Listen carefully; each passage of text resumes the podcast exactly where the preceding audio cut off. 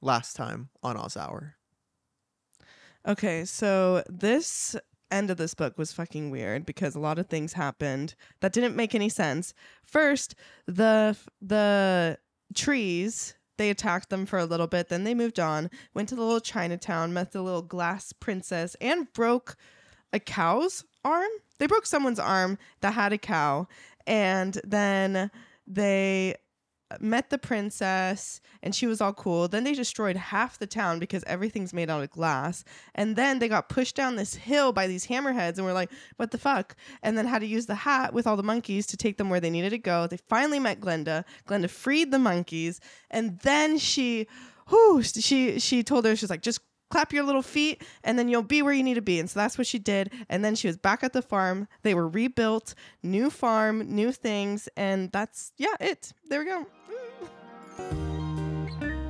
Hi there, and welcome to Oz Hour, the only place where you can hear everything you never knew about the wonderful and strange land of Oz. That's right. With the help of some alcohol, we will be discussing each of the 14 books in L. Frank Baum's Wizard of Oz series. Today, for the first time, we will be discussing Book 2, The Marvelous Land of Oz, covering chapters 1 through 6, We're your hosts, Blake Stone, and Wyatt Swangham. and joining us is our resident Oz initiate, Hannah Aguirre. Hello. Hello, Hannah. I'm here. Hannah just covered the end of the wonderful Wizard of Oz for us in our last time on segment. Um, Hannah, it took you about 55 seconds to cover it, but you pretty much got everything correct this time. So I'm going to go ahead and call it a win. So congratulations, Hannah. Yay, thank you. Um, also, if you're interested in hearing Hannah's attempt at summarizing the entirety of our previous book, The Wonderful Wizard of Oz, stay tuned after the episode for that treat.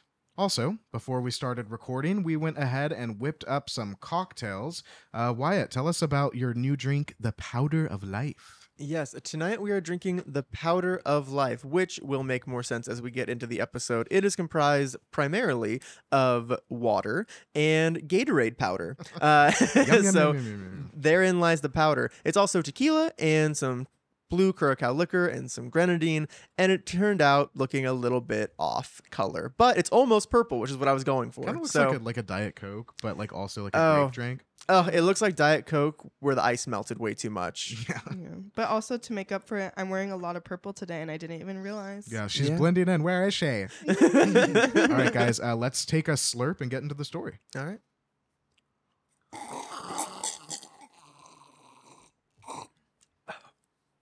It's worse after it sits. Oh. Without further ado, The Marvelous Land of Oz by L. Frank Baum and published in 1904. Chapter 1 Tip manufactures a pumpkin head. So, our story begins in the northern land of Oz, the country of the Gillikins, which, you know, there's four lands of Oz, Okay. and this is the only one that we actually haven't been to yet. Yes, we've met the Good Witch of the North before, obviously at the very beginning of the first book, um, and she hails from the country of the North, but we've never actually set foot there with any characters. So that's where we're starting out in this journey. Yes, yeah, the Good Witch of the North who gave Dorothy the protective kiss Yeah. is their ruler. Um, and that's about all we know. Um, but just a pop quiz for you. Do you remember the different, like the names of the different people and what their favorite colors are? oh. Let's start with the East, the first place that Dorothy drops into. the east. Um blue? Yeah, and who that's lives there? correct. Oh, oh my gosh. Um who lives there? The Munchkins? Yes. Ah, I Okay. know more than I thought. What about uh, the South? Who lives there and what color do they wear? Is that Glenda? Mm-hmm. I'm just going to guess because I'm not 100% sure, but I'm just thinking pink? I'm It- sorry. it's red. Ah. a Yeah. different a different tint. Do you, yes. do you know what her people are called? Mm, the Quadlings. And what about the West, The where the Tin Man rules now? I'm going to say cuz I don't really know. Um purple. It is not. It's yellow. Do you remember who lived there? The Wicked Witch of the West made her the made them her slaves. Oh, um the the the, twinklings. what are they called? the Winkies. Oh, Yeah. Monkeys. and this time we begin our story in the north with the Gillikins, whose The favorite color Gillikins. is purple. Oh, that's Yeah. right. That's right. Yes. But yeah, the story begins and basically it just says, yeah, we're in the North Country and we're introduced pretty much immediately to the main character, at least that's what I'm tempted to believe, uh, who is named Tip, which is short for Tippetarius. Yes, his guardian Mombi says his full name is Tippetarius, but no one should be expected to say such a long name when Tip will do. Okay, that's Which- a little rude. Yeah, I think that's a little messed up. It's like mispronouncing like women of colors names. You Yeah. know? Well, and her name is Mombi. Like, why is she judging other people's names? So why don't I we mean, call I'm you gonna call you B? M. yeah, yeah. Um, but yeah, that's like an explicit, intentional form of discrim- discrimination and disrespect. And Mombi is strategically misusing Tippetarius's name to other him. Um, but for the purposes of this podcast, we will be calling him Tip. So. Yes, and he, he does go by Tip and introduces himself as such. Um, but he has no memory of his parents. Uh, He was just raised by this old woman named Mombi. And Mombi has a bad reputation around town. Yeah, the and it's not because she's a streetwalker that we know that of. we know of. Um, yeah, the Gillikins don't really associate with Mombi because she indulges in the magical arts, um, but she's not necessarily a like witch because the Good Witch of the North has forbidden any other witches from existing in her country. Uh, so she's the only witch in all of the North, um, presuming that she still exists. Mhm. Um, and so Mombi's basically like a sorceress or a wizardress, but not a witch So she like practices magic. illegally. Yes, illegally, yes. Wild. But she's not like a witch witch. And she certainly She wouldn't mean, be called that by other people. Yeah, other people would just be like, "Oh yeah, she does like illegal magic shit," but like, and they're like afraid of her. They like really are like, I guess, respectful, but in the same way that you'd respect someone you were afraid of. You know, Yeah. like you're just like, Intimidated. yes, yes, she's intimidating because they don't fuck with magic. They're like, we got the good witch of the north. She does her magic, and she's a witch, and that's great. They don't need anything else. Mombi, though, she's there okay, doing her magic. they know how to stay in their place, stay in your Yeah. lane. Yeah, So Tip lives with Mombi, and he's essentially Mombi's like enslaved child laborer. Uh, he carries wood from the shed to the house. He works in the cornfields, feeds the pigs, um, and he also feeds the four horned cow, which seems like it just needs to be mentioned for no reason other than L. Yeah. Frank Baum made it up. he feeds it and milks it, which I was a little surprised by because I didn't realize that female cows had horns. But I looked it up, and dairy cows and cattle cows in, of the female variety can both have horns. Interesting. I Interesting. wonder Yeah. what that milk tastes like. Uh, Is it um, sweet? Four times the flavor, I guess. Yeah. It's like Well, over whole milk. Ugh, yeah, it's butter. yeah, it's, It's be- 110% beyond milk. whole. Yeah, ew, butter. Um, but yeah, she treats uh, Mombi treats Tip pretty poorly, and she just has him do all the stuff around the farm, which. I think is kind of an interesting parallel to Dorothy because in the first book we start with like this girl who we don't know anything about her parents. She's being raised by these two really nice old people, but she does a bunch of work on a farm and she's super strong. And then we start this book with Tip who lives in Oz like works doesn't know anything about his parents works under this old woman who is terrible and then she, he does all the chores but obviously dorothy and him it's like a mirror image almost but it's just an interesting thought experiment Yeah, to start on interesting. to I didn't even think about that. Um, Tip is also like really sneaky and mischievous. Yeah. Uh, he plays when he should be working. Yeah. Well, by Mombi standards, should be working, but Um, and he hates Mombi. Like like I s- like like we said, everyone else is like afraid of her and like respectful, but he's just like he doesn't give a fuck. He yeah, he plays in the fields. Yeah. He just like he just rushes to do the actual like, chores at night. he's honestly Mhm. kind of a little shit. Why are you stealing birds' eggs? Why are you chasing rabbits? Why are you digging out I do gophers' feel bad for holes? the animals He's in this kind farm. of a piece of shit. Yeah, I kind like of- serial killer vibes. I almost feel bad, except like Mombi is terrible and like starves him, and I'm like, maybe he's going to get eggs for food. The rabbits he's probably chasing for fun. The gophers, I don't know what he's doing. Yeah, he's also he's also an unknowable age. How old is Tip? oh, I don't know. I mean, as we go on, I think he's older than Dorothy. Like as we go on, I think we'll notice he seems fairly old, maybe in the double digits. I would think like 12, maybe. Maybe 13. Meh, 12. But at any rate, though, he plays around all day. He doesn't do well. He does his chores at the end of the day, but he's just he's skating by basically. Like he's living this like awful life under Mombi, and he's just doing what he has to do to keep living. So one thing is that Tip like absolutely hates Mombi, and he has no problem hiding it at all. Um, and the book says that indeed he sometimes showed less respect for the old wom- woman than he should have done, considering she was his guardian, which I kind of had an issue with Mm. because she's his guardian, but she's also like his Yeah. tormentor. Well, she's not caring for him. She's not even his guard. I mean, a guardian's not a provider. She's in charge of him, I guess, for some reason. I don't know who put her in charge what, of him. Because he's 12. yeah, actually, it's kind of ambiguous because yeah, when did she get charge of him? well, he Well, we don't doesn't know. remember, so we might Yeah. learn at some point. Hmm. Yeah, But I don't know. I mean, on Oz Hour, we believe that respect is earned, not just given. yeah, that's true. Um, but one thing that Tip definitely does is he disrespects Mombi, and he likes to play tricks on her, which we will learn more about. But specifically, one day, and I don't know what even prompted him to do this. Oh, there's these giant pumpkins that he has to pick to feed the four-horned cow uh, in the winter. So it's just like a big pumpkin. I don't know how big, not like giant, but like bigger than a normal pumpkin. I think. I mean, I think they're pretty huge considering the project that he does with it. Yeah. Well, so basically, he gets this pumpkin out of the field and he decides that he's going to scare Mombi with it. So he carves it into a, well, it's he carves it into a jack o' lantern, but he doesn't really know how he's supposed to do it because he doesn't have a lot of friends. He thinks it's called a jack lantern, and so he doesn't carve it out. He literally just like he doesn't like scoop the guts out. He just cuts two. He I actually have the quote with the point of his knife. He made two round eyes, a three cornered nose, which is a triangle, and a mouth shaped like a new moon. So all that to say.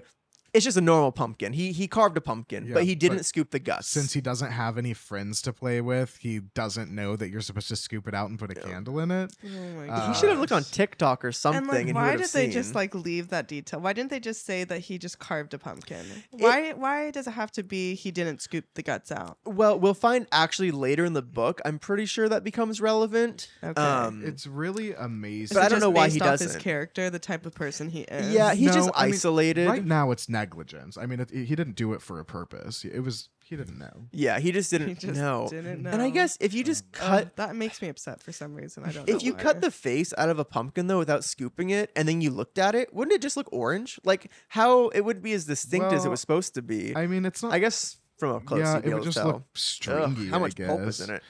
Um, Uh, anyway, But he decides that he's going to build an entire body for it so that he can stand it up and scare Mombi with it, which like, don't get me wrong, I love carving a pumpkin every year. It's like one of my favorite traditions. We all always like have a big night with it every year. I always have high hopes for my pumpkin and I'm always like I'm going to do like such a cool design this year and I get so bored and tired of it like a quarter of the way through. Yeah. And this kid is building a body for his pumpkin. Oh my god. Is it just because he didn't have to gut and clean it or something? Because I don't know. Because it's quick. Because that's the worst part. That's is Yeah. the worst. That is the worst part. And then you're true. exhausted, and then all of a sudden now you have to make this fucking Now you have to make face. Art. yeah, and then you have to cook whole the thing. seeds, which is a whole other thing. Yeah. I don't know. Uh, Well, now we. I feel like we can never complain again because this kid goes all out. Yeah, Yeah. honestly, I get mad when we carve pumpkins. I'm never in a good mood. That's why you have to be like Charlie, and you just have to set the bar really low and then meet that expectation. Yeah, that's true. Last time I tried making Aang from Avatar. oh, and it like Oh. caved. It I caved think it in. did cave in, yeah. Yeah. So that was It was it was believable though until the cave in. it just looked like a big arrow. It was- yeah, by then it was just a down arrow. Well, Uh, Um, but so then, I mean, Tip says to himself with a laugh that once he sets up this pumpkin man to scare Mombi with, she'll squeal louder than the brown pig does when I pull her tail, which is and, fucked up. and shivel with fright worse than I did last year when I had the ague. Which, yeah, st- why are you pulling pigs' tails? I'm sorry, I'm not victim blaming. shit. I know he has a lot of drama. Yeah, he has a lot of but pent up still, anger. like, why bring the animals into it? Yeah. But Hannah, this is actually a good opportunity for some guest trivia. Tip says that he hopes that she shivers more than he did when he had the ague. What is the ague? Oh god. I This is multiple choice though. It's multiple choice. Oh, thank God. A. Yellow fever. B. Chickenpox. C. Malaria. Or D. Pneumonia. The ague. I'm gonna say pneumonia because it just sounds like possibly coughing. The ague. Mm. Ague. Yeah, yeah, yeah. You know, that's I thought pneumonia too. To be honest, that was my first thought. But we looked it up, and it is C. Malaria. Oh, Um, I that was the guessed that. original English name. Yeah, that's they they call malaria that now, and like, well, not now because no one says Do that. they just but not like, have the words to say anything else? I don't know why they called it that. Actually, I suppose probably the disease was discovered by a specific person and like categorized and named Uh. for that person or their circumstances. That makes And prior to that, it was called the ague. It's interesting that malaria exists in Oz. It is, yeah. it's a mosquito-borne bacteria, what virus? Like probably a virus, but yeah, are there even mosquitoes? are there mosquitoes well, in there Oz? are bees. oh, but they're the oh, that's true. oh, yeah. You know, there's a lot of animals. Of Maybe course, they have they an have a Nile. they have a king of the mosquitoes. Yeah, yeah. The king of the mosquitoes gives you the ague. Yeah. But at any rate, though, good Um, job on that. but Even yeah. though you didn't get it. So Tip has plenty of time to construct his pumpkin man because Mombi's not going to be back for two days. You want to know why? Why? She went to town to buy groceries. Yeah. But they are so isolated, and this should help paint the picture of Tip because, like, yeah, he didn't have playmates, he doesn't have access to anybody. Like, it's just, it's just him and Mombi on this farm two miles away from groceries and God knows what else, which is just insane. And also, she's leaving there for two days. I mean, that seems kind of irresponsible with a boy that can barely do his daily chores. I don't know. And he's alone in the middle of nowhere with his abuser. Oh, Tip. No. Oh, my boy. But one good thing about her being gone for two days is number one, that's probably just good for him. I'm sure he likes her being gone. Stress free. But also, it gives plenty of time for him to make a full functioning human body from wood. So he spends the entire day building the Pumpkinhead Man. He goes off. Oh, yeah, he does it all day He gets it. fixated on things, doesn't he? He yeah, does. You know, he's a he's a he's a wanderer. He's Yeah. a dreamer. He yeah. What's in his sleep. sign? What's his sign? Does anyone know? Uh, I don't believe in that, so I don't know any of them. Ugh, I don't either. I just know that I'm a Cancer and I can be emotional. Wow, that describes everyone. That's a good way to justify your behaviors. yeah. Um, Well, maybe he's a cancer too because he goes off. It- it's cra- like he go he chops down trees and saplings. He my scrapes the bark off of a tree, makes it into a cylinder as the body. He makes pegs to create working joints so that this thing can walk. And for what purpose? I don't know. to scare Mombi once. Yes, yeah, it's like a marionette, and he's just going in. Yeah, it's just over the top, and it's just crazy. Um, oh, and then yeah, and then he finally attaches the head. Oh, he attaches a wooden spike to the top of the body, so that when the pumpkin is put on it, it can turn left and right and look around. Which I guess if you're gonna scare a Mombi, you want it to be good and look right, and so it's posable. But Yeah. So the joints are posable and it's on a swivel head. And then Tip decides he needs to get him dressed. So Yeah. he grabs him some purple trousers, a red shirt, and a pink vest, which was dotted with white spots. To which I say, I think I did high school theater with that guy. yeah. Also, all that came from Mombi's wardrobe. Like I imagine Mombi wearing a black cloak and a bonnet, and so hearing No, that, I'm like, completely oh, different. is she? Just Well, a summer boy. the book says that he gets that from her chest of like keepsakes and treasures. So Oh. maybe those are the clothing of people she's done things to or done away with. Oh, like when Oh. serial killers put like everybody's ID in an envelope under their floorboard. Right, exactly like that. Yikes. Wow. Well, that's what he dressed him though, as though. Now that he's dressed and looking good and his joints are posable, Tip gives him the best name that he can think of. Yeah, he wants to honor him, and you know what he names him? What? Jack Pumpkinhead. Yep. Da-na-na-na. yeah, it's um That's breathtaking. some Tim Burton shit. Yeah, seriously though, yeah, and I kind of, especially with all the joints, uh, that makes sense. So that is the end of the first chapter, which, in contrast to the first book, is insanely packed with information. The first book, or the first chapter of the first book, is literally a page, and Dorothy's transported to Oz in it, but it's just like so sudden. But this definitely started out on a different foot, Yeah. which I think is interesting. Oh, Frank Baum took like a beginner's writer's course between the two books or something. yeah, and three years. course. Yeah. I also But- like that we start in Oz. yeah, it's a lot different, isn't it? Mhm. Yeah, Um, for all the questions you have at the end of the first book where you're like, well, what's it like for those people? Well, now we're going to find the fuck out. Yeah, we're gonna really get a slice of life. But that was chapter one, titled "Tip Manufactures a Pumpkin Head." And Blake, what would you call that chapter, if pressed? Two days to groceries. That's a good. That's actually really good. Chapter 2 The Marvelous Powder of Life. So, this chapter starts us at the following morning, and this is when the day that Mombi is supposed to return from her two day grocery journey. Yeah, and Tip decides that the best place to set up Jack Pumpkinhead would be at the bend in the road a little way down from the house. Yeah. And so here is where, of course, the joints come into action. So he basically stands behind Jack Pumpkinhead and uses his legs to bend Jack's knee joints and he just pushes him along and basically just walks him. It's super weird. Yeah. I don't know why he there's got to be a wheelbarrow or a hay cart or something Yeah. he could have put him in and carry or like, like, dragged him. Oh man, this thing is way too awkward and heavy to carry. Instead, I'll stand behind it and simulate walking. and Yeah. create joints so it can bend its knee and Yeah. walk. So bizarre. And then he breaks its arm off. Ah. But he repairs it when he gets it to its place. Yeah. So I mean, it's all this good. thing isn't. when he gets down there, Jack's arm is removed and his head is fully turned around. Oh my So it's- God. It, it wasn't a graceful walk. I mean, the No. thing's not real. Yeah, exactly. It It's just like, makes me feel weird because I feel like it's very real right now. I'm picturing an AI. Ew, but he's like a, he's like waiting. He's seeing everything, Yeah, yeah, but he yeah. hasn't been like awoken. Haley Yeah. Joel Osment is just curled up in the inside the pumpkin, and he's like, "Mm, "I'm a real Oh, boy." See, I was imagining Bicentennial Man, but Ugh. same, same. Yeah, it is kind of serving Bicentennial Man more because when Tip grows up, he's gonna marry Jack Pumpkinhead. He might, although that might be strange. This is giving a Uh, little Westworld for me.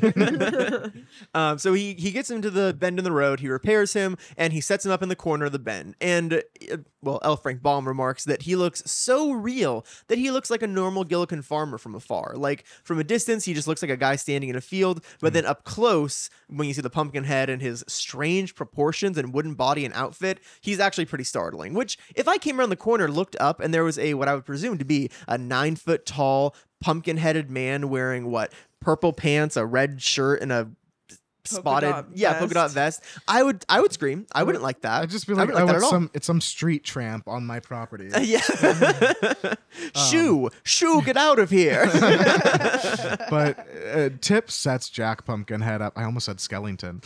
Um, Oh, no. Tip sets Don't. Jack Pumpkinhead up well with enough time for Mombi to arrive because she won't be expected home for several more hours. So he goes down to the valley below the farmhouse and picks nuts. yeah because as a reminder he needs to feed himself he's very hungry and so he's getting his nuts. I wonder what kind of nuts? In a field? Peanuts? I guess he could go to a walnut tree but anyway mombi ends up coming home early and she is in a hurry. And i actually have a quote for the reason why she was in a hurry eh, which is interesting and I'll probably editorialize it a little bit as I go. So look it up if you want the whole quote. But she had met a crooked wizard who resided in a lonely cave in the mountains and had traded several important secrets of magic with him. Having in this way secured three new recipes, four magical powders, maybe the powder of life included, and a selection of herbs of wondrous power and potency, she hauled home as fast as she could because she wanted to try out the new shit. So she's racing home. I guess when it says hobbling, I wonder if she uses a cane. Oh, she does use a cane. I picture her with a cane. Well, she tries to use the cane in just a moment, actually. Oh, that's right. Yeah, so she's in such a hurry that when she sees Jack on the road, she just nods and she says, Good evening, sir. So she notices that the person that she said, Good evening, sir, to doesn't move or reply. So she takes a closer look and discovers that he's actually a pumpkin man made of wood. Yeah. And at this point, she's like next to him. Like she sees him from afar. She's like, oh, it's a farmer. She gets closer. She's, I imagine her head's down. She's looking at the road. She's unstable. Good evening, sir. And then she gets a little So closer. yeah. li- looks so, up, like, hunched over her. Yeah. Just like, so she screams, like, you know, and then she, but she immediately realizes when she like sees what it is, she's like, this is one of, t- one of Tip's tricks. He set this up and she vowed to beat him black and blue for it. Yeah, and she's about to take a whack at the pumpkin. Yeah. Oh my she like raises her she's cane. got anger issues. Uh, yeah, she has some abuse issues. She's evil. Yeah. She is so evil. Yeah. But she decides, you know what? I'm not going to destroy Jack. Instead, I'm going to test out one of my new powders on him. Yeah. So she pulls out, yes, one of her new powders. She says that she, it's a good chance to use one of the powders because she'd given the wizard she met a bunch of fake shit. She gave him fake secrets, fake magic stuff. So because she didn't want to give him her stuff, and then she was like, I just want to see if he gave me real stuff or if it's all tricks. So already we're getting a slice of like, okay, Mombi is evil and she's a trickster and, And she's, going to be abusive. Yeah, and she's smart, which is also scary. Yeah. Scary. Um, but she starts rifling through her basket, and Tip comes up and notices that Mombi's home early. And at first, he's really disappointed that she doesn't seem frightened by Jack Pumpkinhead. But uh, then he's interested in what she's doing standing so close to him, so he hides behind a hedge and watches. Yeah. So she finally in her basket finds this old pepper shaker, which I imagine ha- being like the type with a little like tin handle on it and a big P on the side. But Well, yeah, well, it says it's an old pepper box. So box. I think it's Okay. literally like a paper box with a little spout on Oh, okay. Well, it's labeled either way, powder of life. in pencil. in pencil yeah in lead pencil so shoddily written so i don't blame her for testing that one out because it's like is this real but she does a incantation and as we know l frank baum loves some interesting He incantations sure does. And Yeah. well, actually, let's demonstrate it. But real quick, I want to make sure because I think I don't know yet, but I think this is going to come back up later in the story. And she does point out that the stingy wizard didn't give her very much of it, and she thinks she has enough for three or four doses. Mm. So Mombi sprinkles Jack Pumpkinhead with the powder and does this incantation. Weach, tiach, piach. And when she does the first one, she does her little finger, then her right thumb, then both thumbs. yeah she does a lot of hand stuff in the air but all of a sudden jack pumpkinhead steps back a pace at this and he's like startled and he's like don't yell at me like that like do you think i'm deaf uh. and mombi just starts dancing around him with fran- quote frantic delight She's like, he's alive! Yeah. He's alive! He's alive! yeah. oh yeah no she's he lives he oh, lives he lives, that's right. and then during this tips so tip sees all this and it scares the fuck out of him he's like i need to get out of here. Like i'm so freaked out. But then he looks up and he sees jack pumpkinhead uh and his smiling face and how stupid he looks just like smiling during this like weird crazy scene and he starts to laugh he just can't help it he's like oh i love that face and he starts laughing and then mombi's like hey hey you come down here are you trying to laugh at me like oh my god. Yeah. Just so much he's like, happening. no, I'm not laughing at you. I'm laughing at that thing. Look how ridiculous it looks. And Jack's basically like, hey, don't say that I look funny, which sparks Mombi to be like, wait, what do you know? Yeah, which is a really interesting question and something that I think we would all like to have asked the Scarecrow. Another yeah, that's- parallel, It's giving me big scarecrow vibes Yeah, right now. which is like, okay, yeah, like what do you like? How are you here and you're just like knowing shit? Like it's crazy. But I mean, I don't know. Do you have Just a consciousness. he It's tells her- confusing. Yeah, he tells her he isn't sure, but I like what he says. He says it'll take him time to discover whether he's tremendously wise or tremendously foolish, which, like Wyatt just said, parallel to the Scarecrow, I really appreciate that Jack is willing to take that time Yeah. to figure out what he is because the Scarecrow was like, oh, no brains, just straw. I'm so sad. I'm dumb. When he had all the ideas. Yeah. And now Jack is clearly showing intelligence and enough intelligence to say, I'm going to wait to answer that question because I don't know yet. well? And he even says like, I think I know a lot, but like I'm not aware of enough yet to I have- even know. I don't so have the like, context of what a law is. But Yeah. I think I know More quite a bit. mature after one day compared to three days for the scarecrow. After yeah, five minutes. after yeah, Yeah. well.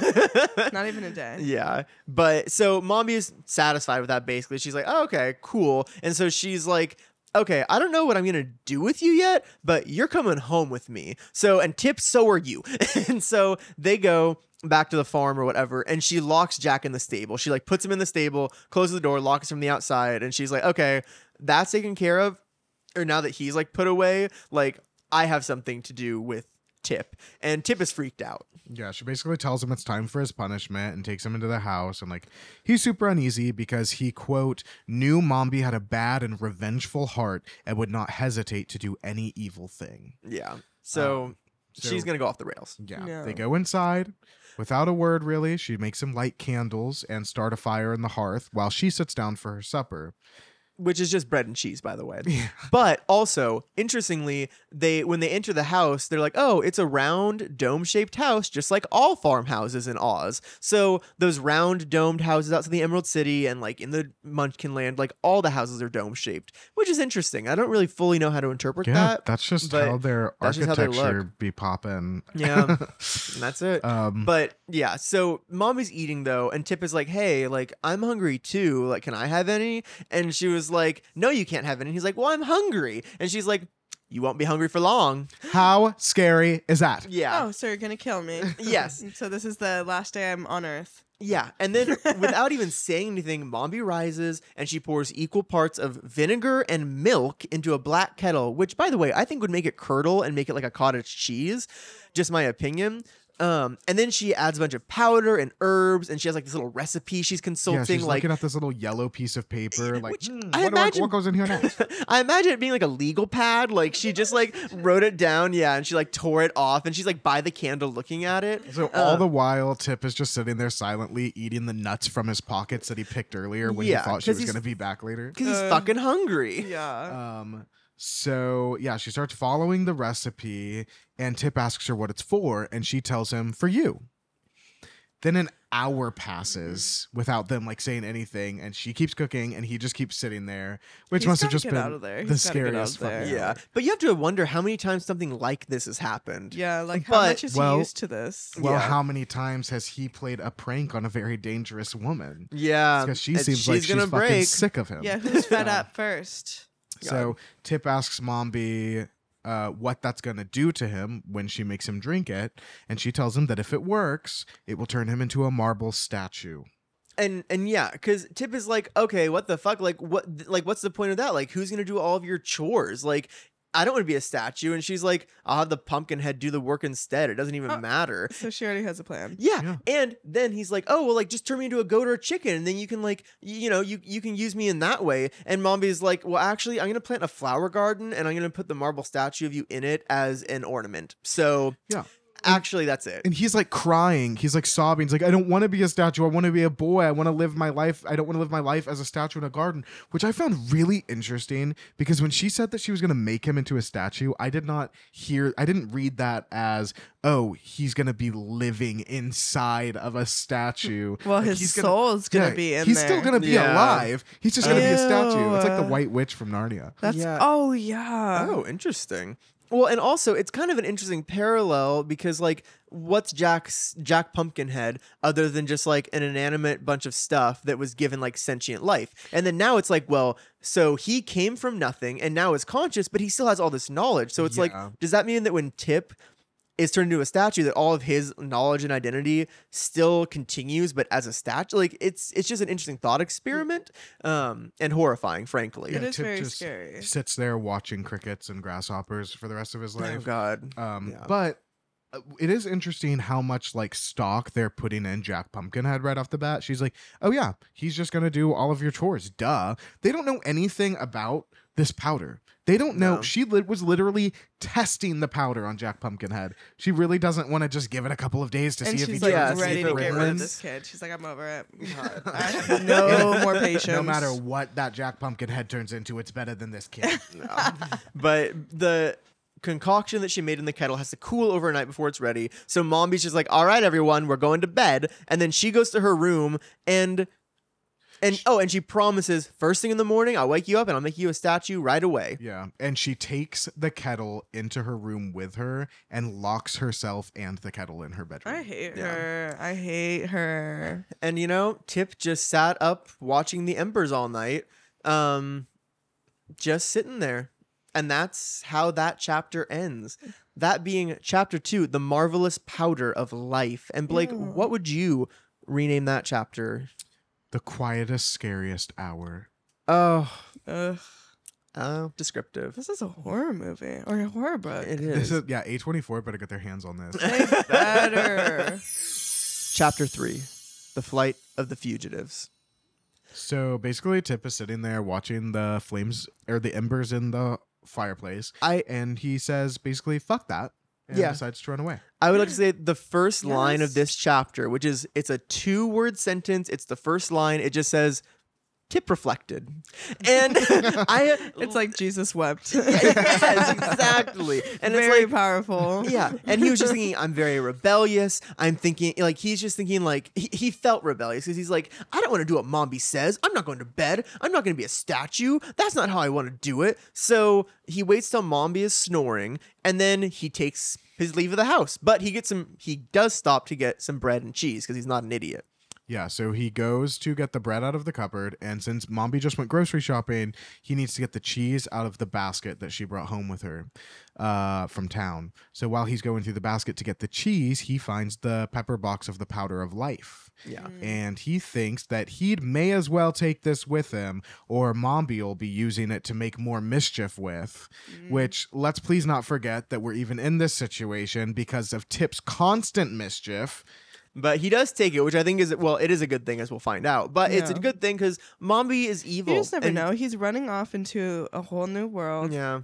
Take everything that you can. So Tip sneaks out and he's really happy to get away, for he never did like that old woman, and he wonders how he came to live with her. So he has no memory of his parents, and he has no memory of why he even lives with Mombi. Yeah, and he's like, it's just he's basically just going insane, thinking like, I can't believe I was trapped here that long. Like, why am I even here? Why was I here that whole time? So he's just like sneaking out. He's fucking glad to be leaving. He's had this whole revelation, but then he realizes something he left behind. Now he realizes that Jack technically belongs to him. Mombi's the one who gave him life, but Tip's the one who built him. So he decides Jack Pumpkinhead is his property. So he's gonna turn around and go back and get him from the stalls. And I also like to think, and it might have said in the text, but my takeaway also was like, Tip's been enslaved by her for years, who knows? And he's like, fuck, I can't just leave Jack Pumpkinhead to like rot with her and like be enslaved. So he's like, okay, I'm gonna go get him. So he retraces his steps and he's like, hey, come with me. And Jack's like, where to? And Tip's like, I don't know. Just come on. He's like, ah, okay, fine. Um, and it's kind of cute because while while Well, they're basically father and son. Oh yes, Oh, we'll they get into that. certainly are. Yeah. Uh, that is also funny because Jack, while they're walking, like at first his joints are bending like backwards and like okay, he's doing some, he's having some weird shit. I put that in my notes, and in red I wrote "scarecrow body horror" yeah, because his knees are like bending the wrong way. Yeah. it's pumpkin body it's pumpkin, pumpkin body horror. yes, it really is. And he's like, but yeah, but then after a little bit though, he's like, oh, this is kind of hard. So he just kind of slows down, gets comfortable, and he just figures out he learns to walk. And it's like, oh, daddy taught him how to walk, kind of. I mean, he did actually teach him how to walk, I guess, if he remembers what I happened mean, before he was alive. Jack is really like, oh, you're right. He literally taught him how to walk before he was even sentient. You better cut that out. I'm gonna cry. um, so they take multiple turns as they walk so that they can't be followed. And by morning, it doesn't say how far away they went, but they are now safely far away to where they're not concerned about Mombi pursuing them. Yeah. And they sit down and Tip decides to eat and Jack refuses to eat and he says, "Oh, like I just don't think I'm really made of the same stuff as you are." And Tip is like, "Yeah, I know you're not. I made you." Yeah. to which Jack's response is really interesting. He says, Why then you must be my creator, my parent, my father. And Tip's like, Yeah, basically, yeah, like I'm your let's say maybe inventor. Mm-hmm. Like but But Jack is just like out by that. Jack is like, "You're my daddy." He literally he looks at his body and he's like, "You did a good job. You're my dad now." and like the book even says like Jack just like keeps calling Tip father and it like makes Tip a little uncomfortable and it's weird, but he also like kind of loves it, you know? Yeah, Oh, it's yeah. convenient certainly because he's he is infinitely obedient to Tip and he doesn't know anything. But Tip's also good and ben- like This is giving me like Frankenstein vibes. Yeah. yes, actually Mhm. I have a reference to that later in my notes somewhere. I don't remember where, So- but we'll get there. They start walking again and Tip realizes that like they he thinks that they're heading south. So sooner or later they'll come to the Emerald City. Yeah. And then we get this whole interlude, which is basically a geography and cultural history lesson. Tip says how the Emerald City was built by the Wizard of Oz. Everything is green. Everything in the north is purple. We knew that, right? Like that's their hmm. color. But did you know that the trees are purple? The houses are purple. The fences are purple. The mud is purple. The Oh. roads are purple. The grass is purple. Everything I is think, purple. I think that that's an inconsistency from the previous book, or that he didn't explain it well in the previous book. Yeah. Yeah. because that was a genuine shock to me. yeah. Yeah, like oh, so everything has to be that color? And Like, does is that their mean skin purple? is Tip purple? Because I wasn't thinking of the what is it, the Munchkins? Yeah. As, oh, yeah. I just thought they wore blue. Yeah, see, that's I think that's the impression that anyone would get from those I didn't think that everything around them was Yeah. blue. yeah, like I'm not the, picturing but everything the being dirt blue. and It's- the grime. Prime. It's kind of grass. interesting. I like the idea of like everything being just like shades of purple, you know? So like when they go into a new part of town, does it completely cut off into the next color, or does it fade away into the new Mm. color? We'll get there. yeah, we'll talk about that. Yeah, very soon. Ooh, That's things I Um, like to know. But, but yeah, he tells him that in the he, uh, Tip tells Jack that in the Emerald City everything's green, just like everything's yellow in the West, where the Tin Woodman rules. So we know for a fact that this book takes place after the first book. yeah, because the Tin Woodman is ruling in the West and the Scarecrow is ruling in the in Jack the Emerald City. asks for some clarification. Tip explains to him that the Tin Woodman helped Dorothy defeat the Wicked Witch of the West, and that the Winkies were so happy and asked him to rule over them. Yeah, know your history, please. Yeah. Thank it's, you. It's a little bit like exposition where it's like, yeah, like, okay, we know all of this stuff happened like in the last book because we're adults that just read it, but it's been three years since the original novel was published. So mm. some background makes sense, but there We are love a a recap. Yeah, there are a couple things uh, that I think are interesting, and this will play into a theory that I have overarching about the relationship between the Scarecrow and the Tin Woodman, which really didn't come to the forefront of our discussion in the first book, but I do think that they have a romantic love interest with each other, or at least a fraternity of, or what a, a brotherhood of man thing going on. I don't know. One thing that Tip says is, "Oh, well, there's also the Tin Woodman," and Jack is like, "Who's that?" And he was like, "She's another friend of Dorothy's. You know, a friend of Dorothy. Just you know, a word people use to describe people who are gay." Um, Nowadays. Nowadays. It- it didn't exist not back even then. nowadays, but we yeah. don't know when it happened, but another interesting thing is that when they're like, "Oh yeah, let's go to the Emerald City to see the Scarecrow," um, or the the Scarecrow lives in the Emerald City, is what Tip says, and Jack says, "Are we going to see this queer king?" Come on, guys, come on, Ooh. everyone on board the train. Come on, Yeah. we're all getting on. We're all Yeah, gonna aboard. hop on the train that goes to the YMCA. Yes, I actually just read the Wikipedia article for the Village People. Very interesting history. But they sang YMCA. Uh, but Tip is like, oh yeah, so like, why don't we just go there? And Jack is like, yeah, let's go, Daddy. Let's go. We're ready. He, he calls him father in the book, but I can't It's read it and not think Daddy. It's Daddy. Yeah, because there's something weird. Um, Yeah, that's what Wyatt calls his own dad, so it's just kind of like muscle memory for him.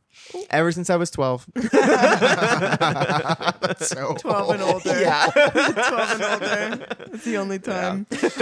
but um, that is the end of chapter three, which is titled "The Flight of the Fugitives." And Blake, what would you name that chapter? Let's go, Daddy. Uh. Yes, that's the Snaps, first right answer we've got. chapter four: Tip makes an experiment of magic. So Tip asks Jack if he's tired, and Jack's like, no, but that I think my wooden joints are going to wear out if I keep using them like this. Which is some pumpkin body horror. Because, yeah, Jack is like, I don't think I can really get tired, but I do think that these joints are going to be done. And Tip is like, no, that seems completely accurate. So what do you do? You replace the joints? Well, Tip takes a break to figure out how to make Jack's joints stronger, and he takes a seat down on a wooden sawhorse. You know, like what a sawhorse is, right? no. We'll show you. We'll show Okay. you. Oh, yeah. I know exactly what you're talking about. So Jack uh, also tries to join him on the sawhorse, uh, but he's unable to because his joints are so rickety. He has a really hard time sitting down. So they decided it'd be best if he stayed standing all the time. Yeah, he just like fully collapsed actually. But he's like unfazed. He's like, okay, whatever. But then he like kind of looks up and he's like, Tip, like, what are you sitting on? And Tip is like, oh, I'm sitting on a horse. He explains that hor- there are two types of horses. Living horses have tails and four legs and mouths, and they prance and trot around and they eat oats. Um, Okay, that's Which the is- only type of horse I know. Personally. uh, Jack points out that the sawhorse, like a real horse, does have four legs and a tail because there's a little branch sticking out of the end, and he has these two weird little knot, like wooden knots in the wood that look like two eyes, and there's a little slice in the face that looks like a mouth. So Tip's like, They're oh really wow. they're reading a lot Yeah, into it. Tip's like, what a horrible example for me to call a horse. Yeah, yeah, it's that's conf- horrifying. that's confusing. and it's also interesting. It's horsifying Ah. because, like, but it's also interesting because, like, I'm imagining like a plastic sawhorse, but this sawhorse is just made of wood. It's just wood. Yeah, Plastic so doesn't probably- exist. It's, probably 1903. Longer. It's like a log. And Yeah. Then two like It's- supports. Yeah, it's basically a log Okay. stood up with sticks and with this weird face on it. After Jack is like, well, that looks exactly like a horse. Tip is like, oh, well, it's not alive. It's just made of wood. And Jack is like, yeah, so am I. And at that point, they realize they can make the sawhorse live. Yeah. So Why are they uh, trying to make everything come alive?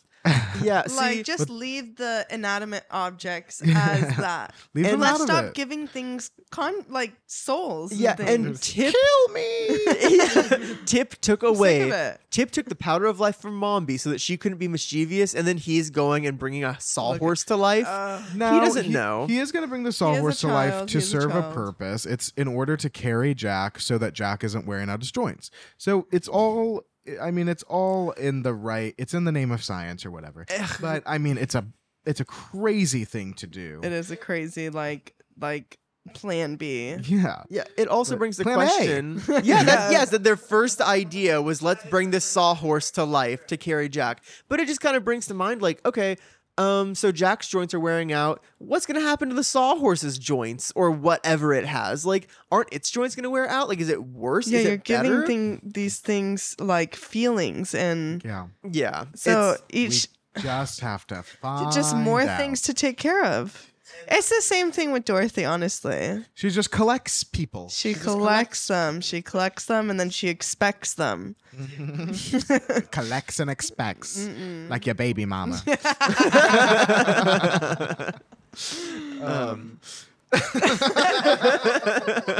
was good. That was so good. Tip reads the spell off the box, and he does the first move of the spell, which is you know left pinky up as you say weach, and uh, and Jack is like, what? What does that mean? And Tip's like, I don't know. no, yeah. I Um, just I have to do Oh it. Oh my god! I I'm sorry. Like Tip's getting on my last nerve. Yeah, he's playing with things. He has no idea He what the does. effect I'm just is. sick of him. Like that's enough. So Oh. then Tip does the second part of the spell, and Jack's like, "Oh, so what does that mean?" And Tip's like, "You know what? It just means that you have to remain quiet for the rest of the time I'm Yeah. doing this." He is an, okay. He's the biggest manipulator. Like, oh my gosh, this guy knows happy nothing, and he Father's is like, "Well, let Yeah. me tell you the definition of this is to do whatever I fucking say. And if it's be quiet, then you're quiet. Okay. So when I say this word, quiet, like, ew, It means hate you don't speak. I hate you. These poor things. Um, so then Tip finishes the spell, and of course, the sawhorse comes to life. Yeah, it's some of the powder falls off, but he says most of it like soaks into the wood. Sawhorse body horror? Yeah, sawhorse, just anything soaking in, honestly. Just like his But- body eats it. Yeah, and that and yeah, it's no longer a sawhorse, it's the sawhorse's body. This is changing from an inanimate object noun to a proper noun. This is now the sawhorse. Yeah. Uh, and that's how the chapter That's ends. why- the chapter Wild. ends with Jack Pumpkinhead saying, You are a very clever sorcerer, dear father. and with that, uh, that concludes chapter four. Tip makes an experiment of magic. And Hannah, what would you call that chapter? Oh, what would I call it? Um, I would call it tip. You don't know what you're dealing with. Woo! wow. We need a fanfare effect. This is my message to Tip, honestly, and I hope he reads it someday. Tip, this is a call to action. Do better. Do better. chapter five The Awakening of the Sawhorse. So now the sawhorse is alive. He's going wild. Oh honestly my needs to put him out of his misery Oh my because god, he can't This is like spirit. he can't say kill me kill me but he's thinking it yeah. oh my god. well, so he's like, Because he look. doesn't have a mouth.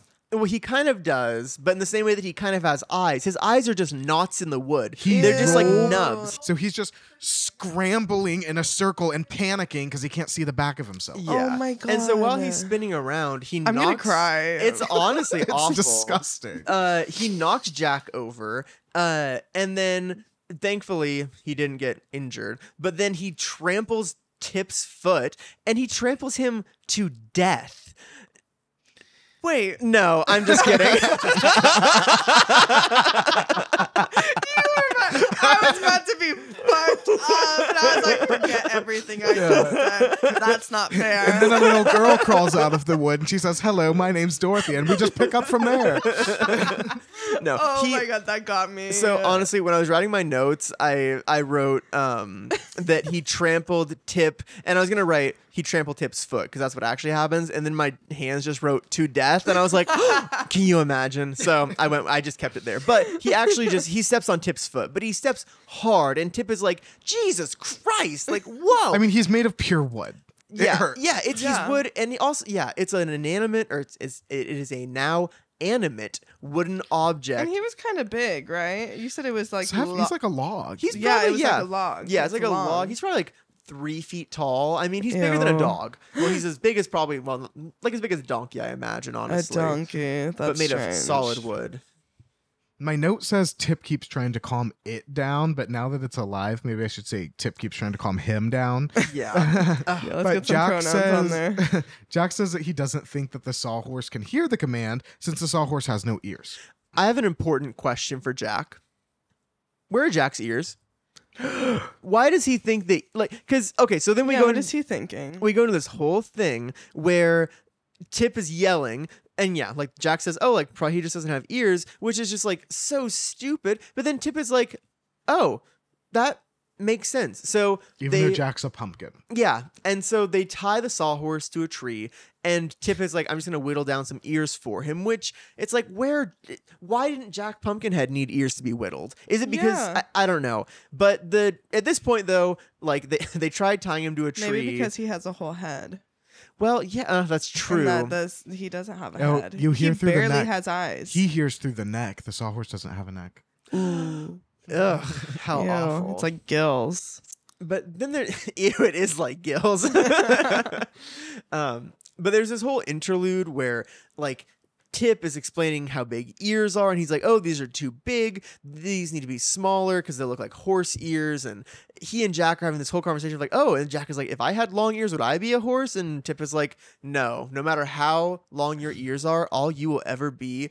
Is a pumpkin man. Okay, Tip is just like saying shit. Yeah, he's he saying is. shit. He's getting fed up with this little baby he has to take care of now. It's honestly damaging. Um, so they're working on making him ears.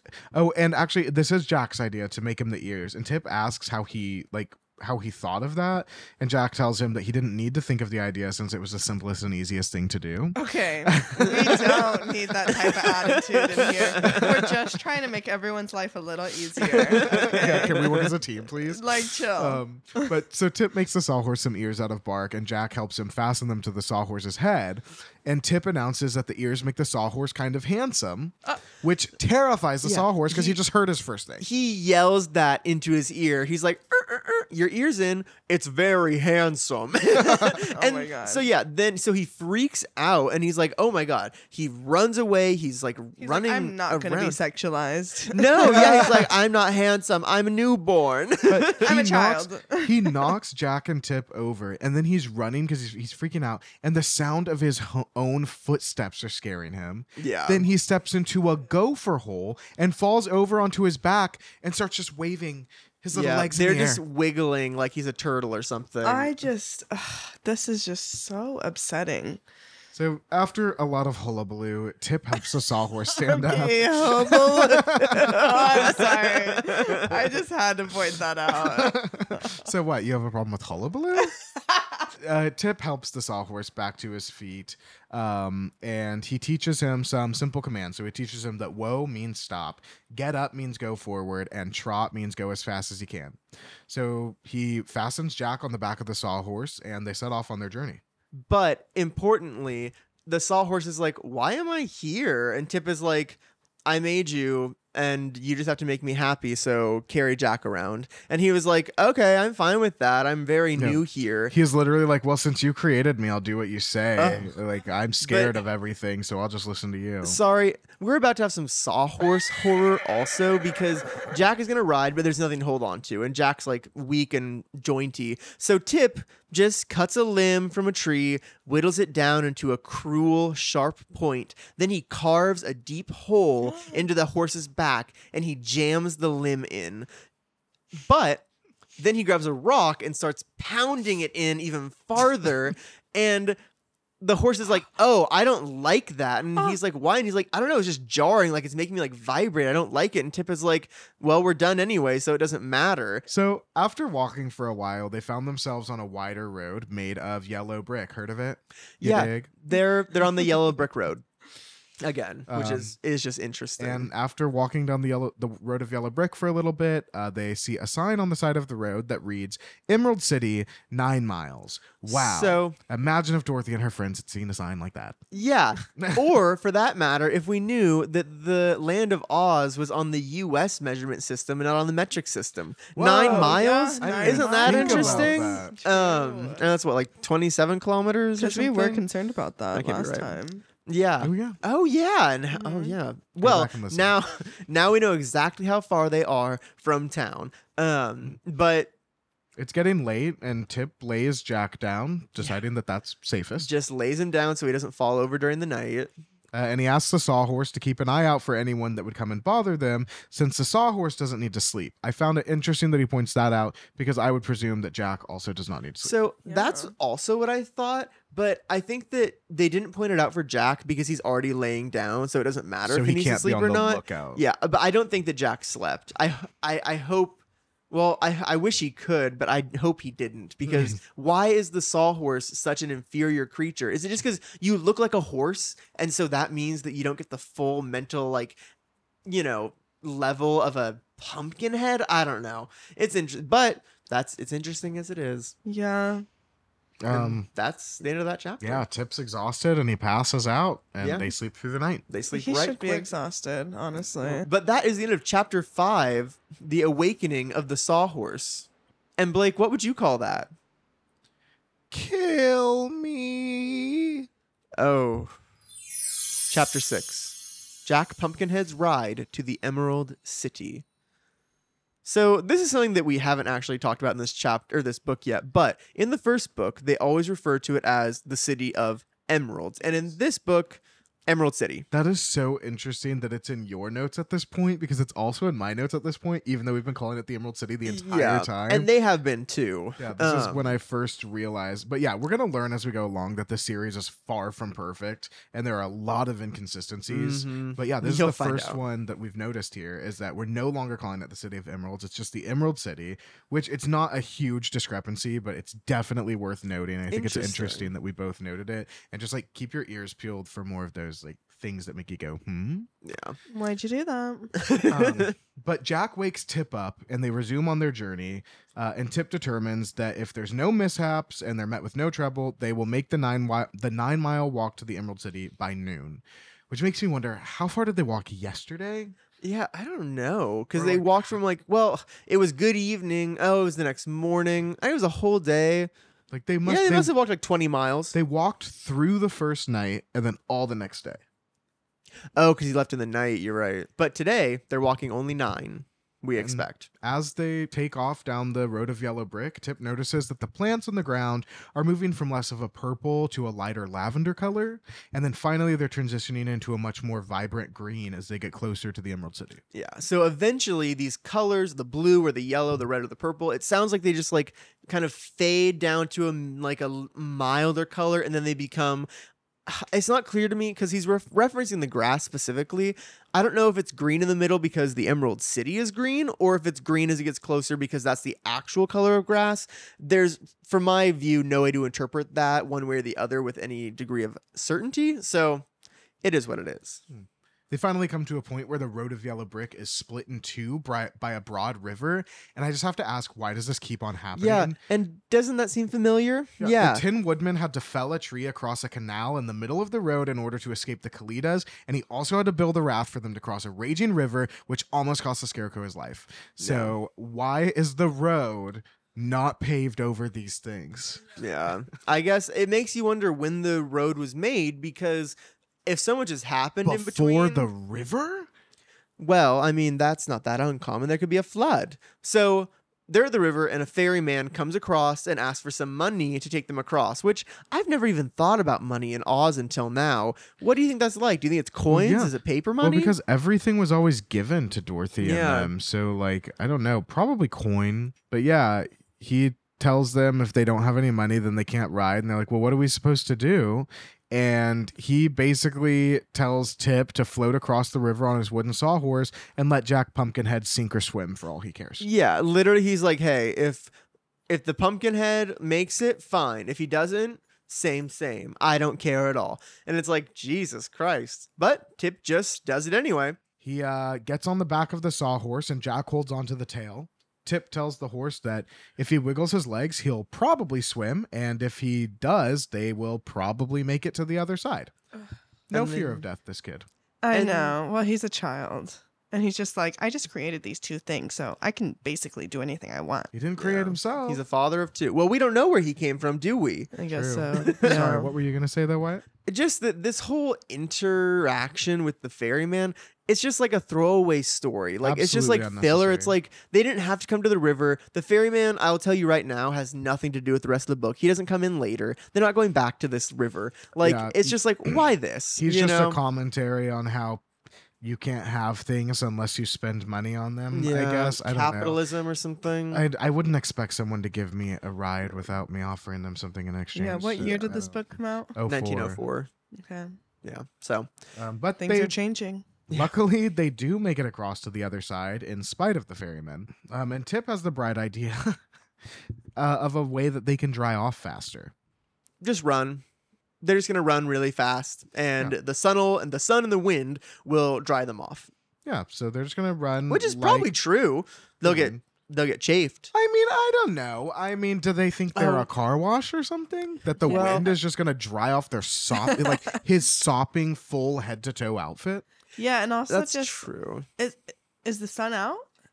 It it's must the middle be. of the day. Okay. Uh, well, it's early in the morning. season- Well, it's Oh, like yeah. What oh, season is it? There's it warm? pumpkins. There's pumpkins growing, which means it's late summer, early autumn. Ugh, I don't know. I'm just thinking about the wood being wet. You know, like Yeah. if it doesn't have something to actually help it dry. oh yeah, it's not coated. or It's gonna take forever. It's gonna get some like some rot. Oh, what happens when they start to rot? Ew, this poor thing. Yeah, Jack, his head is a pumpkin full of the guts still. Ew, oh yeah, So- the he's probably full of river water, guts, probably bugs. I don't He's know. disgusting. Yeah, he's becoming Um, his own ecosystem. God, But- his face is like an open wound. Ugh. Ugh, sorry everyone. So Tip decides that they're going to run like the wind, or as fast as they can, to dry their clothes off. So the sawhorse remembered that trot meant to go as fast as he could. So he takes off at an insane pace, and Tip is running so fast that he can't breathe. So he's not able to call Hannah what is the command for stopping. Hold. Whoa. I, th- I think Hannah said hold. and I the- didn't say hold. I didn't say hold. oh, God. but the horse wouldn't have realized because Blake didn't. So the sawhorse's dead branch of a tail snaps off, and it sends Tip rolling into the dirt. Yeah. Uh, but the thing is, Jack and the horse have no idea. They don't know they're alone now. Yeah. Tip is like way in the back, and he's like finally catches his breath, and he's like, "Whoa!" And he's telling him to stop. They're way too far away, and they're speeding. And Tip or not Tip, Jack is just like not looking around. He's just like, "Oh, I'm chilling. We're just running. This is just what it is." And they just keep going. Yeah, it's kind of fucked up. Like it says, like the book says that Jack doesn't know that Tip left because he didn't turn around. And the sawhorse didn't know the Tip was gone because he was incapable of turning around. Yeah. Um, but Tip keeps walking because he knows that the yellow brick road will end at the Emerald City and that he can just meet Jack and the Sawhorse there because once they get to the wall, they're not going to know what to do. So meanwhile, the Sawhorse and Jack, they just keep going and going, not even realizing that Tip has fallen off. And uh, they're riding along, and Jack notices that the grass and trees have become bright emerald in color, so they must be nearing the Emerald City. Now, something that I think we forgot to mention before but when they're talking about how everything around them is purple, Jack is like, "Oh, it is," and Tip's like, "Yeah, can't you see?" And he's like, "Oh, I don't know. I must be colorblind." But now Jack is realizing that everything is emerald, so he's and not also, colorblind I'm anymore. just confused because wasn't everything not actually green in the Emerald City? People just wore glasses. So we're still outside of the Yeah. city right now. So they're just in the Oh. land, uh, like that part of the land where I guess yeah everything is green. And this I guess this answers my question earlier.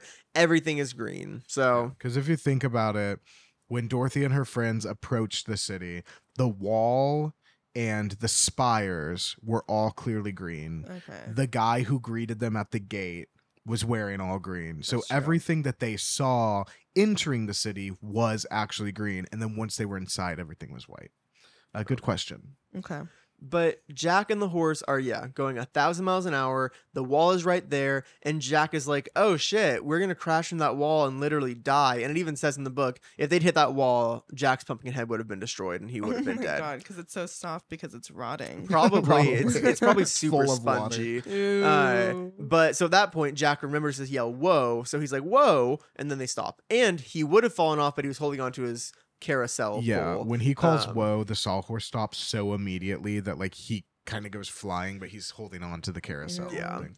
Um, and then he, at that point, he looks around. Well, well, he's like, that was an extremely fast ride, father. Yes, that was a fast ride, dear father. Yeah. And then he looks around and he's like, there's no tip. And he's like, why isn't he here? And at first, he's kind of like sad. And then I don't even know Well, actually it how just it like transitions makes him uneasy because he's never experienced like that Being sort of, like, alone? ne- like, being- negligence or absence before. oh, yeah, So yeah. it makes him like really uneasy, and he's like trying to formulate a plan of what to do next. As he's doing that, the gates roll open. Yeah. And the guardian of the gate appears wearing a big green robe and this pointing green hat.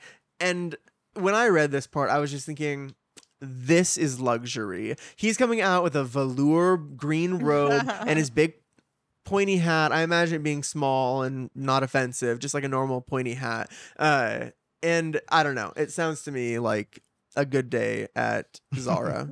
yeah. But the guardian of the gates, you might remember him from last time. He steps out and asks Jack to state his name and his business, and he tells him his name is Jack Pumpkinhead, but he doesn't know what his business is. Uh, he's like, my father would know, but he's not here. Ugh, Um, and then the guardian starts he's asking like so confused. really super personal questions, like, "Are you a man or a pumpkin?" and "Is that horse alive?" It's none of your business. it's not. It really is. But he does like basically he's like asking all these questions and he's like, you know what? C- Come on in. We'll try and help you out. Like Aw. it's fine. Like just come on into my my room. So they enter. And he calls a soldier in. And the soldier comes in wearing all green. He has a his whiskers, which I assume means mustache and beard, but he's described as his whiskers. Um, reach very long. they reach all the way down to his knees, and they're also green. Um, and he's also holding a very long green gun. oh my yeah. god. So they have firearms in Oz, A cab, a cab. which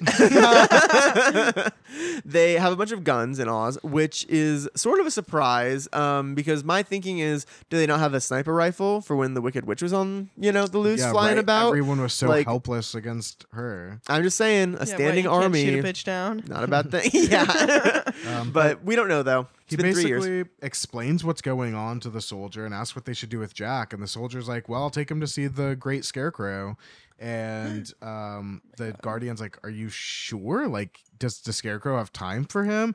And the soldier's like, "I've got better things to do than to deal with this guy. I've got my own troubles. Troubles The- outside of the palace or the Scarecrow's trouble." Yeah, and it's funny because like in this mo- my note is like he also complains about how he has so many problems. It's like We all got our dude, problems, chill bitch." out. You you decided to be a soldier. I assume maybe he's a conscript. I don't know the history, but like you know either way, he's being like he's clearly in charge and he's making a decision. So it's like you don't have to be here. Your problems are your own, you know. Mm. But he is being nice. He's taking them to the scarecrow, so that's great for them, I guess. For what reason, I don't know.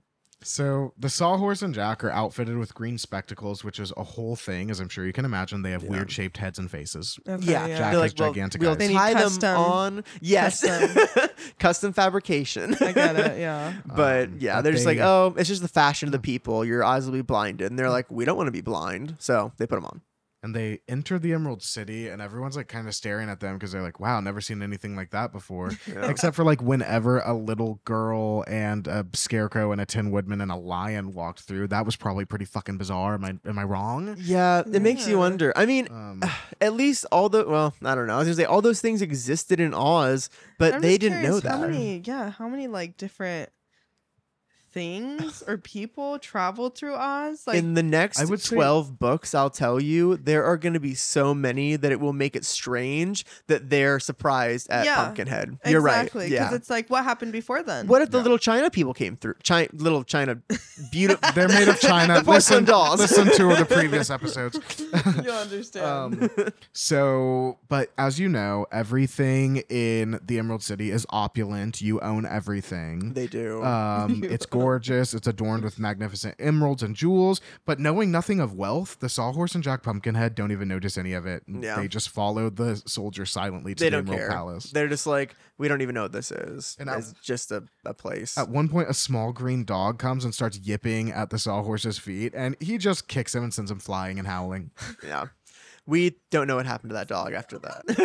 oh then my god! They get to the Emerald Palace, and Jack wants to ride the Sawhorse into the palace to meet the Scarecrow, but they make the Sawhorse go to the stables because he's a horse. I don't know why Jack tried that because he doesn't know anything. Well, yeah, he like he doesn't know he should be embarrassed. Like he, the way it's in the book is like he doesn't have a concept of being embarrassed. Like he doesn't have a. and context. he's met like two people in his Yes, entire life. he- now he's walking through a whole city he's not even with he's not even nervous to meet the Scarecrow because this is someone who he's heard about while going for a walk. Yeah. yeah. but then he enters the palace and sees His Majesty the Scarecrow seated on his throne, and he stops in absolute amazement. Oh my Now, god! I just need to say just one quick thing. Before he goes into the throne room, they take Jack into the waiting room, and I thought it was so interesting. It says, but the Scarecrow at the time was bored and in want of something to do. So he ordered his guards to have Jack Pumpkinhead brought to his throne room at once. And I'm like, what was he doing? He was just sitting there bored. He's got a brain now. Do a Sudoku. Yeah, and also, does he still have the pins and needles in his head? yes, well, he that's sure why he's smart. Uh, how long have they been there? Are they rusty? Has it rained? He's probably well protected. I have at no this point. concept of how long it's been. What I do know is that Tip is a young man who knows all of the lore of Dorothy and her friends. So it's Yeah. got to be some time. It's been, so- I guess, when the Wicked Witch died, that's like global news for Oz. So that information, along with all of their information, probably circled pretty quick. If Yeah. they didn't kill two famous, Maybe a couple witches, years. I would say like a few months, honestly. Oh, like okay. imagine. mm, I guess it's difficult today because of You think- telecommunications. You think it's only a few months after the last book? Yeah, Oh, I imagine being like between four and six months. I think it's been several years. Really? I was Yeah. thinking two or three. I don't know why, but I think it's been. I think it's been multiple years.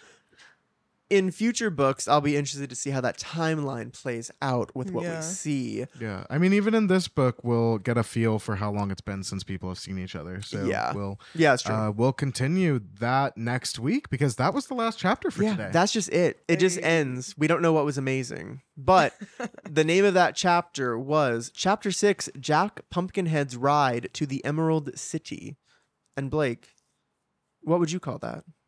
he's ignorant because Jack Pumpkinhead doesn't. He's ignorant to the fact that he should be embarrassed to be meeting royalty. I think you Mm. said he's eating it. No, he's ignorant.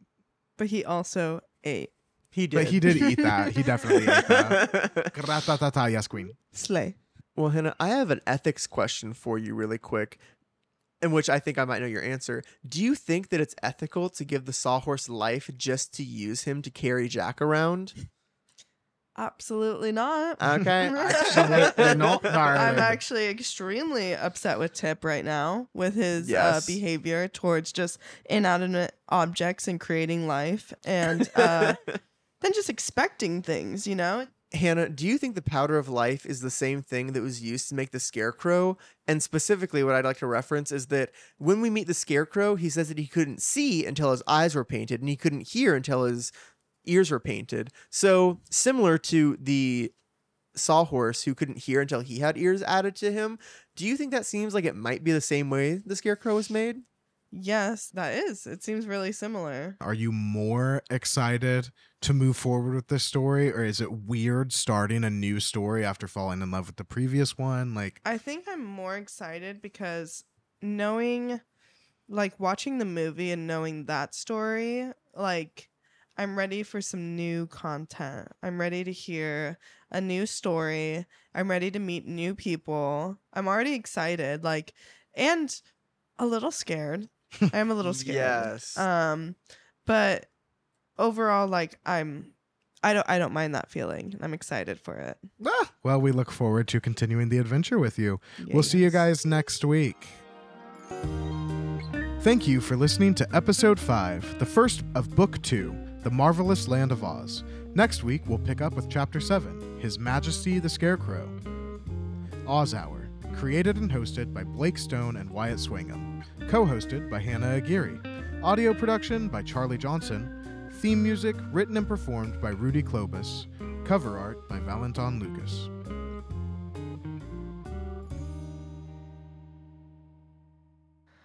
Okay, so the book starts with Dorothy in this dreary, sad little town that's very, very gray and very dull. And all of a sudden, a cyclone, right? A cyclone, I think that's what they're called. And it takes up the whole farm and the house blows away and little fucking Toto decides to fucking run out and Dorothy gets taken with the house and and then we meet the witch and we kill a witch and then we meet all these little people and then we follow the yellow brick road and when we're doing that we also run into the scarecrow who is 2 days old or 3 I can't remember anyway.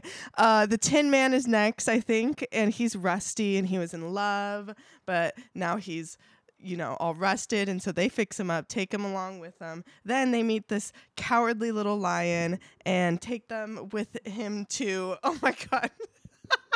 and and who else do they meet? I don't know. But they go to the castle. I'm just gonna say we're going to the castle now. We're at Oz, and the the people with the green glasses are there. And then the the Oz tells him, "Oh, you need to go kill this witch now because you didn't you didn't kill enough of the witches yet." And so they're like, "Oh, great!" So they have to go go. They go over there, and then they do that. First, they're taken captive, and a lot of other things happen too, but I can't get into it right now. And um, she throws mop water on her, and she's like, "I'm melting, I'm melting." And then uh, then they decide to go back, and then he tries to make this whole balloon for her and make other things for her friends that they wanted to. Can't get into that right now either. And then um, he says he flies away in the balloon because of Toto fucking again, and then they meet the other witch, I think Glenda or someone else who is a, a witch, and she told her like, "Oh, your slippers, just click those and you'll be home." And then she was home, and then they built a whole new city, basically, a farm, and now that's where she where she lives, and everything's ha- yeah, that's it. I'm done.